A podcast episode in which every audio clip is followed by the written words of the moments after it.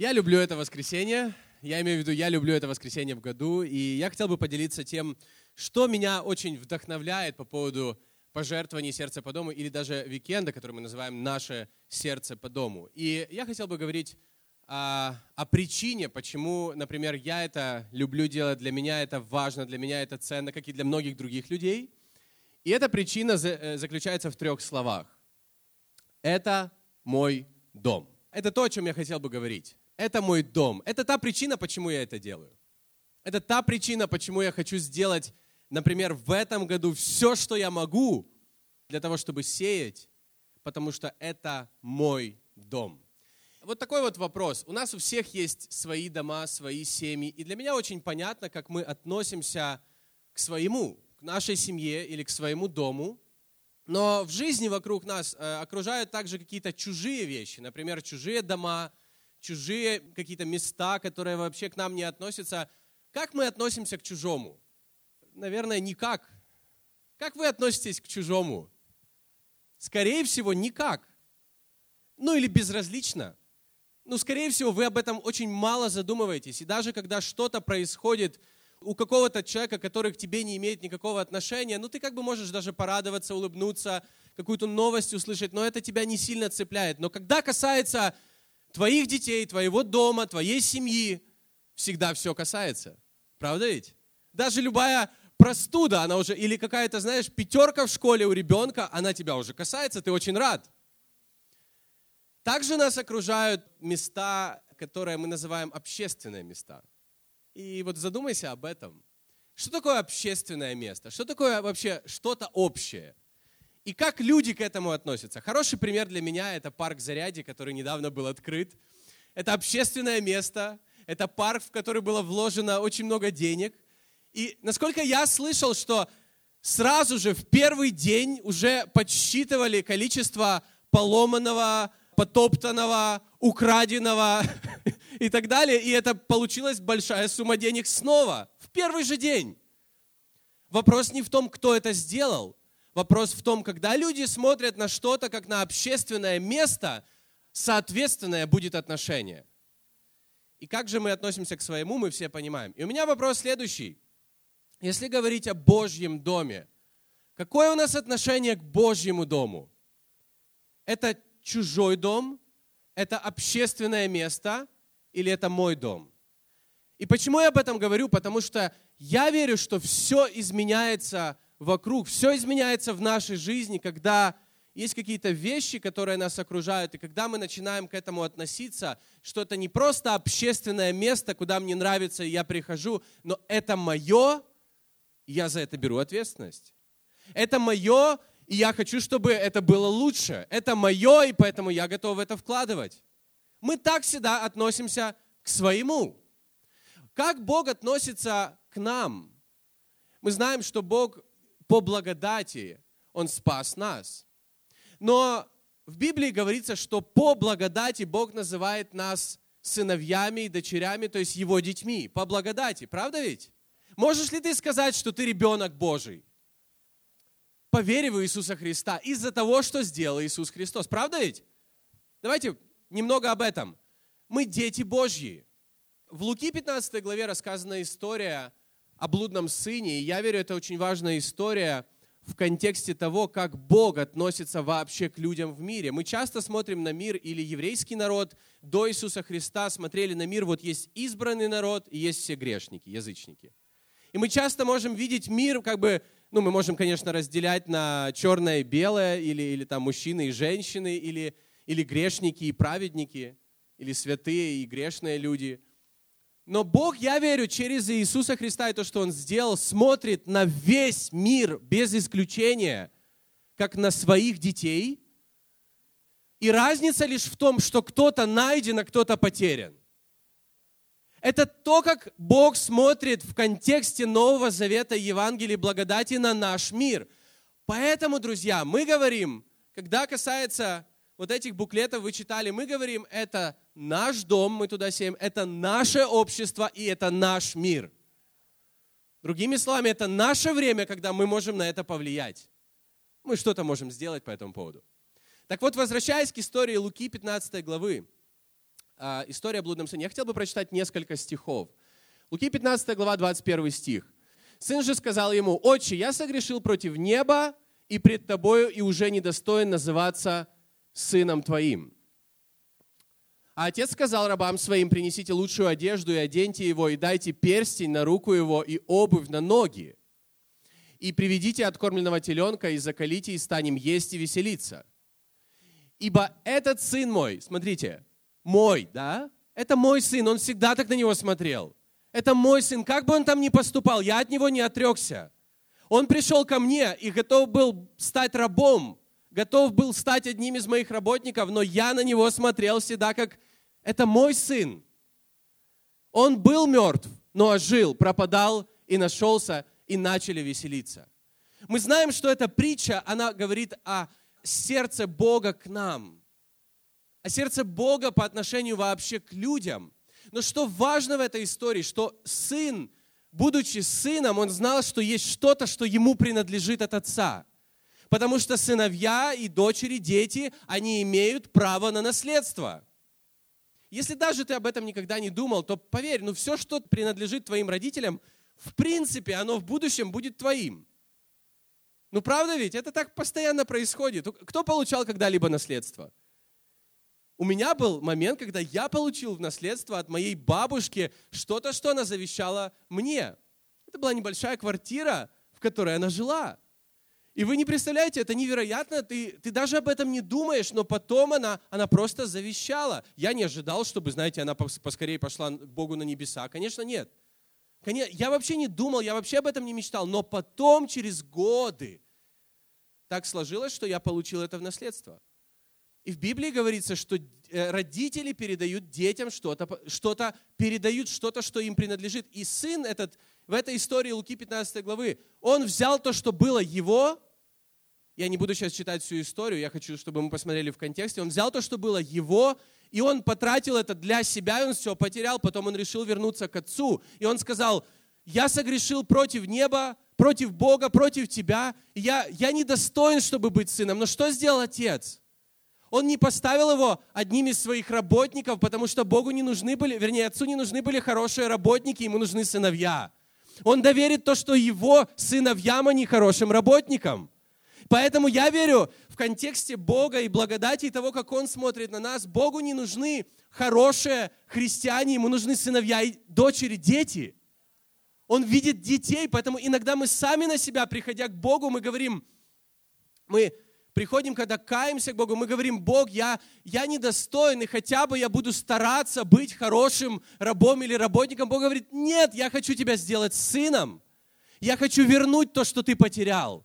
Поэтому он говорит: принесите все, чтобы восстановить то, что он утратил, ту позицию, то положение, потому что это мой ребенок. И ему я что-то доверю. Давайте посмотрим на другую историю, которая рассказана в Иоанна. Это притча Иоанна, десятая глава, с одиннадцатого по тринадцатый стих. История, которая показывает разницу между сыном и наемным, наемным работником. Сыном и просто работником, который есть, вот, например, у человека. Смотрите, Иисус говорит: «Я есть пастырь добрый, пастырь добрый полагает жизнь свою за овец». Это говорит Иисус, он же сын, да? Иисус сын, сын Божий. И он говорит: «Мое отношение вот такое, я свою жизнь за это, за свое я отдам жизнь, за своих братьев, за, за мир, за, за что, то, что для Бога важно, я отдам свою жизнь». Смотрите дальше. Иоанна, десятая глава, двенадцатый стих. А наемник, в Библии вот это слово наемник, оно обозначает буквально наемный рабочий. То есть это не наемник, который, знаете, там кого-то должен подстрелить. Это наемный рабочий. Итак, наемный рабочий или наемник не пастырь, которому овцы не свои. И вот это ключевой момент. Овцы не свои, то есть то, чем он владеет здесь, он здесь не потому, что это его, а потому, что ему за это платят. Другими словами, не потому, что он себя, он чувствует, я часть этого, а потому, что ему здесь выгодно, нравится, хорошо. Но когда будет нехорошо, что он сделает? Видит приходящего волка, оставляет овец и бежит. И волк расхищает овец и разгоняет их. Наемник бежит, потому что наемник. Классно. Наемный рабочий бежит, потому что наемный рабочий. Но на самом деле это понятно, это банально, но это понятно. Другими словами, он бежит, потому что он не сын. И сын не бежит, потому что он сын. Наемник бежит, потому что он наемник, и не родит об овцах. Почему? Потому что они не свои. Поэтому люди, которые делают, допустим, это нормально быть наемным рабочим на работе, когда тебе за это платят. Я даже не хочу просить поднять руки, потому что, мне кажется, мы все можем поднять руки. И у каждого из нас были моменты, когда нас нанимали на работу, и мы старались делать работу хорошо, но ты понимаешь, я тут на работе. Я сам ободряю людей, когда, допустим, тот человек, который дал тебе работу, или ты на кого-то работаешь, и если с тобой поступают несправедливо, не работай там, потому что это твоя работа. Но я хочу сказать очень важную вещь, то, что отличается, что ты не можешь относиться к своей семье как наемный рабочий. И когда станет какая-то трудность, ты убежишь. Ты не можешь относиться к своей семье как наемный рабочий. Ты не можешь относиться к своему браку как наемный рабочий. Будет ситуация, будет кто-то получше, я убегу. И так люди некоторые делают. Я не говорю это с осуждением, я говорю, что Бог так не задумал. Есть вещи, которые, за которые, знаете, это наше. Я верю, что мы должны относиться к Божьему дому так же. Мы не можем относиться, в конце концов, к Божьему дому, как наемный рабочий. На какой бы позиции человек ни был, это пастор, лидер, волонтер. Я имею в виду те люди, которые являются частью церкви, называют ее своей, то нам и нужно относиться, это моя церковь. Поэтому бывают моменты, когда есть какие-то трудности, но мы не убегаем. Я не убегаю, потому что это мое. Это мое отношение, и это правильное отношение, и Бог благословляет это отношение. Потому что знаете, что это за отношение? Это отношение его дочерей, его сыновей, его детей. Потому что сын, видя трудности, не убежал. Он отдал все ради этого. И я хочу просто сказать всем нам, я не хочу, я лично, я не хочу строить этот дом как наемник или как наемный рабочий. Я здесь, потому что я сын здесь. Я Божий сын, но я здесь, Бог меня поместил сюда. И это мой дом, и это причина, почему я сегодня отдаю. Потому что это мой дом. Я знаю, что здесь будут расти дети мои, возможно, дети моих детей, твои дети. Сюда придут и найдут Небесного Отца другие его сыновья и дочери, которые, возможно, сейчас потеряны. Аминь. Давайте строить этот дом с отношением «это мой дом». Я хочу ободрить каждого человека, если вы в гостях, чувствуйте себя как в гостях. Я не хочу давить на вас, если я даже где-то мой тон повышен. Окей, все нормально. Я хочу сказать всем людям, которые относятся, которые считают эту церковь своей, скажи это сейчас, скажи это сегодня, это мой дом. Кто может сегодня еще сказать, это мой дом, я в этом уверен, Бог меня сюда поместил по какой-то причине, это мой дом. Это мой дом. Ты можешь это сказать, не бойся это сказать, если это так и является. Это мой дом. Я считаю, мы должны быть уверенными, мы должны иметь дерзновение, чтобы так заявлять. Именно поэтому Иисус Христос, когда зашел в Божий дом, Он там всех разогнал, потому что у Него была ревность, потому что это был Его дом. Дом Его Отца. Это также Божий дом. Иисус умер за свою церковь. И Он не призвал нас умереть, потому что Он уже умер, но Он призвал нас жить, так же, как дети Божьи, влияя на других людей, строя, или, будучи частью Божьего дома. По сути, Бог строит Его дом через нас, когда мы говорим, это мой дом. Поэтому я хочу сказать такую вещь. Это не церковь моя, знаете, моя только и все. Вадика и Ани Фещенко. Это не моя церковь. Или, окей, эту церковь начал, я имею в виду церковь Хилсон глобально, пастор Брайан там тридцать три года назад, но это не церковь пастора Брайана и Бобби Хьюстон. Это церковь Иисуса Христа, но когда Он помещает нас туда, мы, каждый из нас, мы можем сказать, это моя церковь и это мой дом. Я не отдаю, потому что мне, позволь, меня поставили на какую-то позицию, или я что-то делаю, потому что меня поставили на какую-то позицию. Я это делаю. И я делаю все, что я могу, потому что это мой дом. Это мой дом. Это единственная причина, это самая главная причина. И я хочу прочитать еще два стиха. Это история из Ветхого Завета, которая также она, знаете, она об этом же. Она о том, что Бог дает что-то нам, что-то, чтобы мы относились как к своему. Я верю, что в жизни все изменяется, когда ты смотришь на какие-то вещи, когда у тебя, знаешь, появляется вот это откровение, что Бог тебе это доверил, это твое. И, может быть, ты там никогда не был, но, но ты знаешь, что Бог для тебя это приготовил. Возможно, это жена будущая. Ты уверен, что Бог ее для тебя приготовил? Вон она сидит. Я не знаю.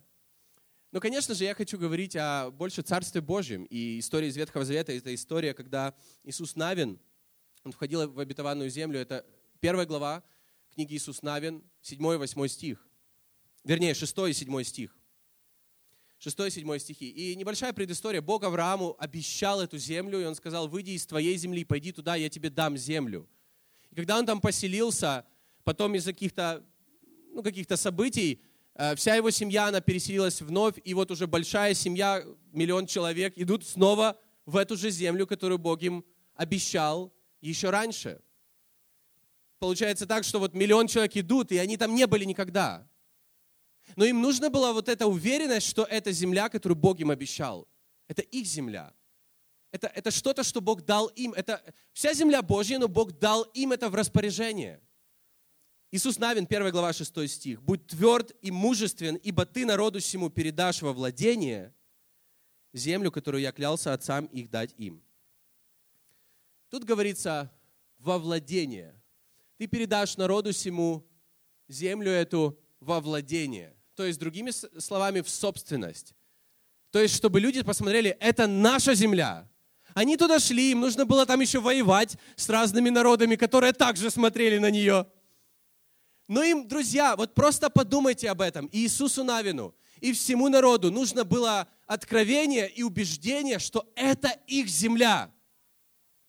Они там не были прописаны. У них не было там даже временной регистрации, они там не были никогда. Но им нужно было вот это откровение, что Бог им это доверил. Им нужно пойти воевать за свое. И, конечно же, я говорю сейчас, когда я об этом говорю, я верю, что Бог доверил церкви Божье царство в этом мире.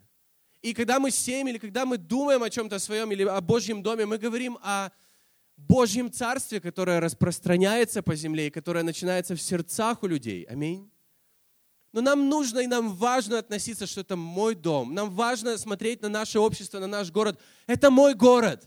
Это наше общество.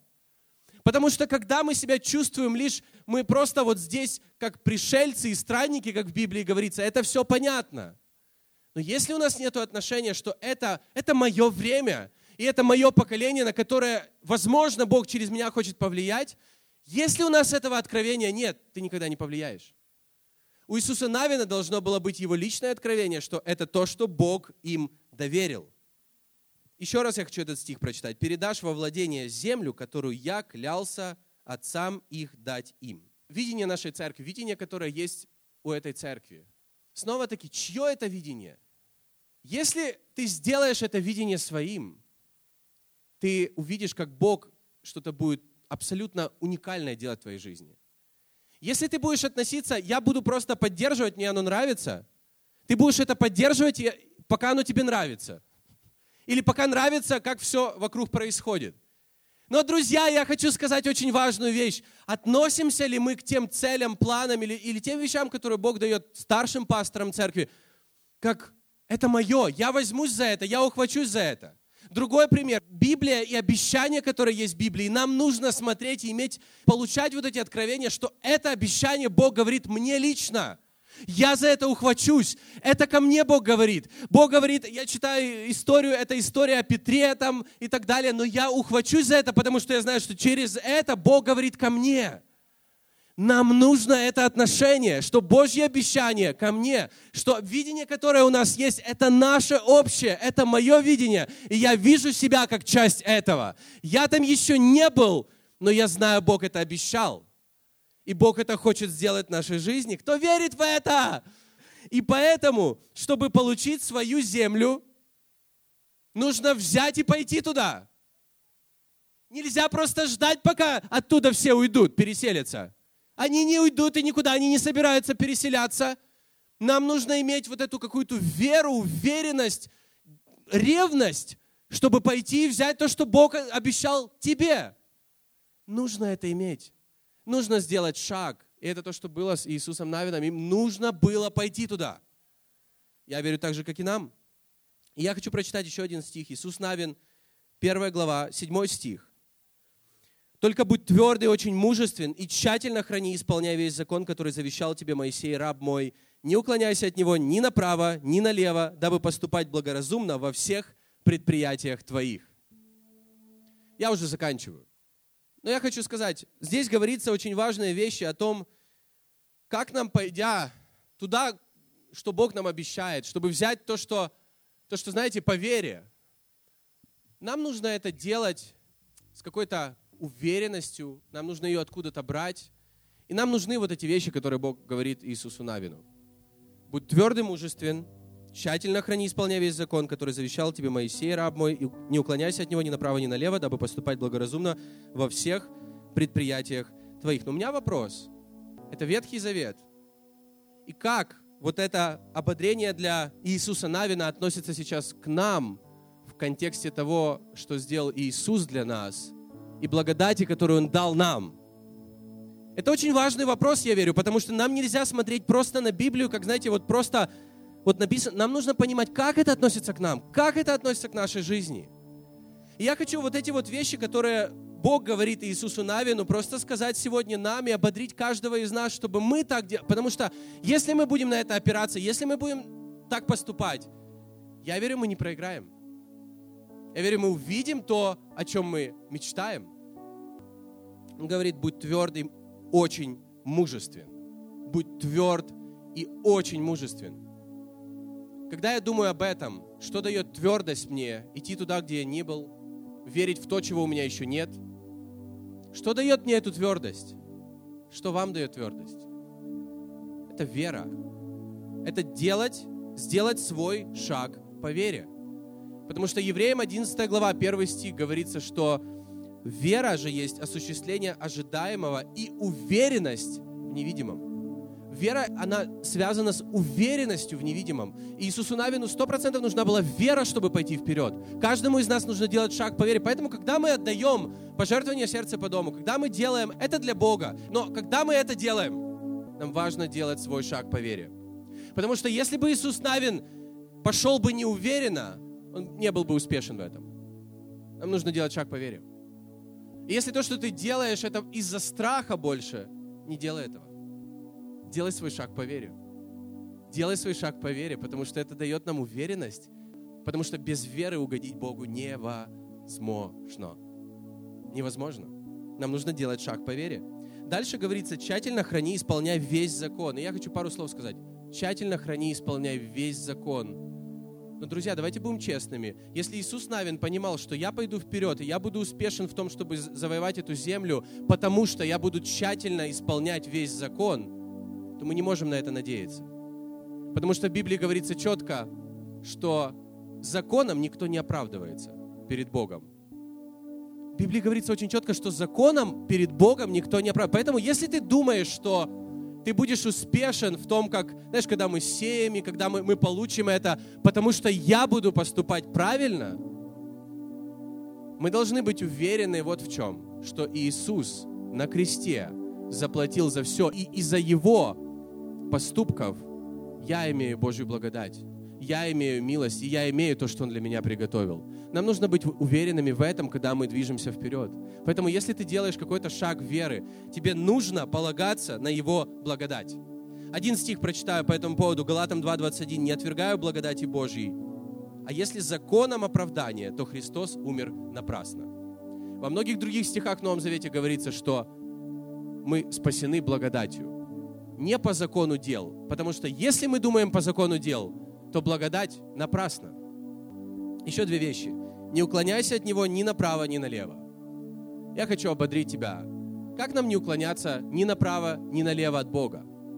Как нам каждый день быть уверенными, что мы не отклонимся с этого курса, куда Бог нас ведет? Есть потрясающий стих, Притчи три шесть.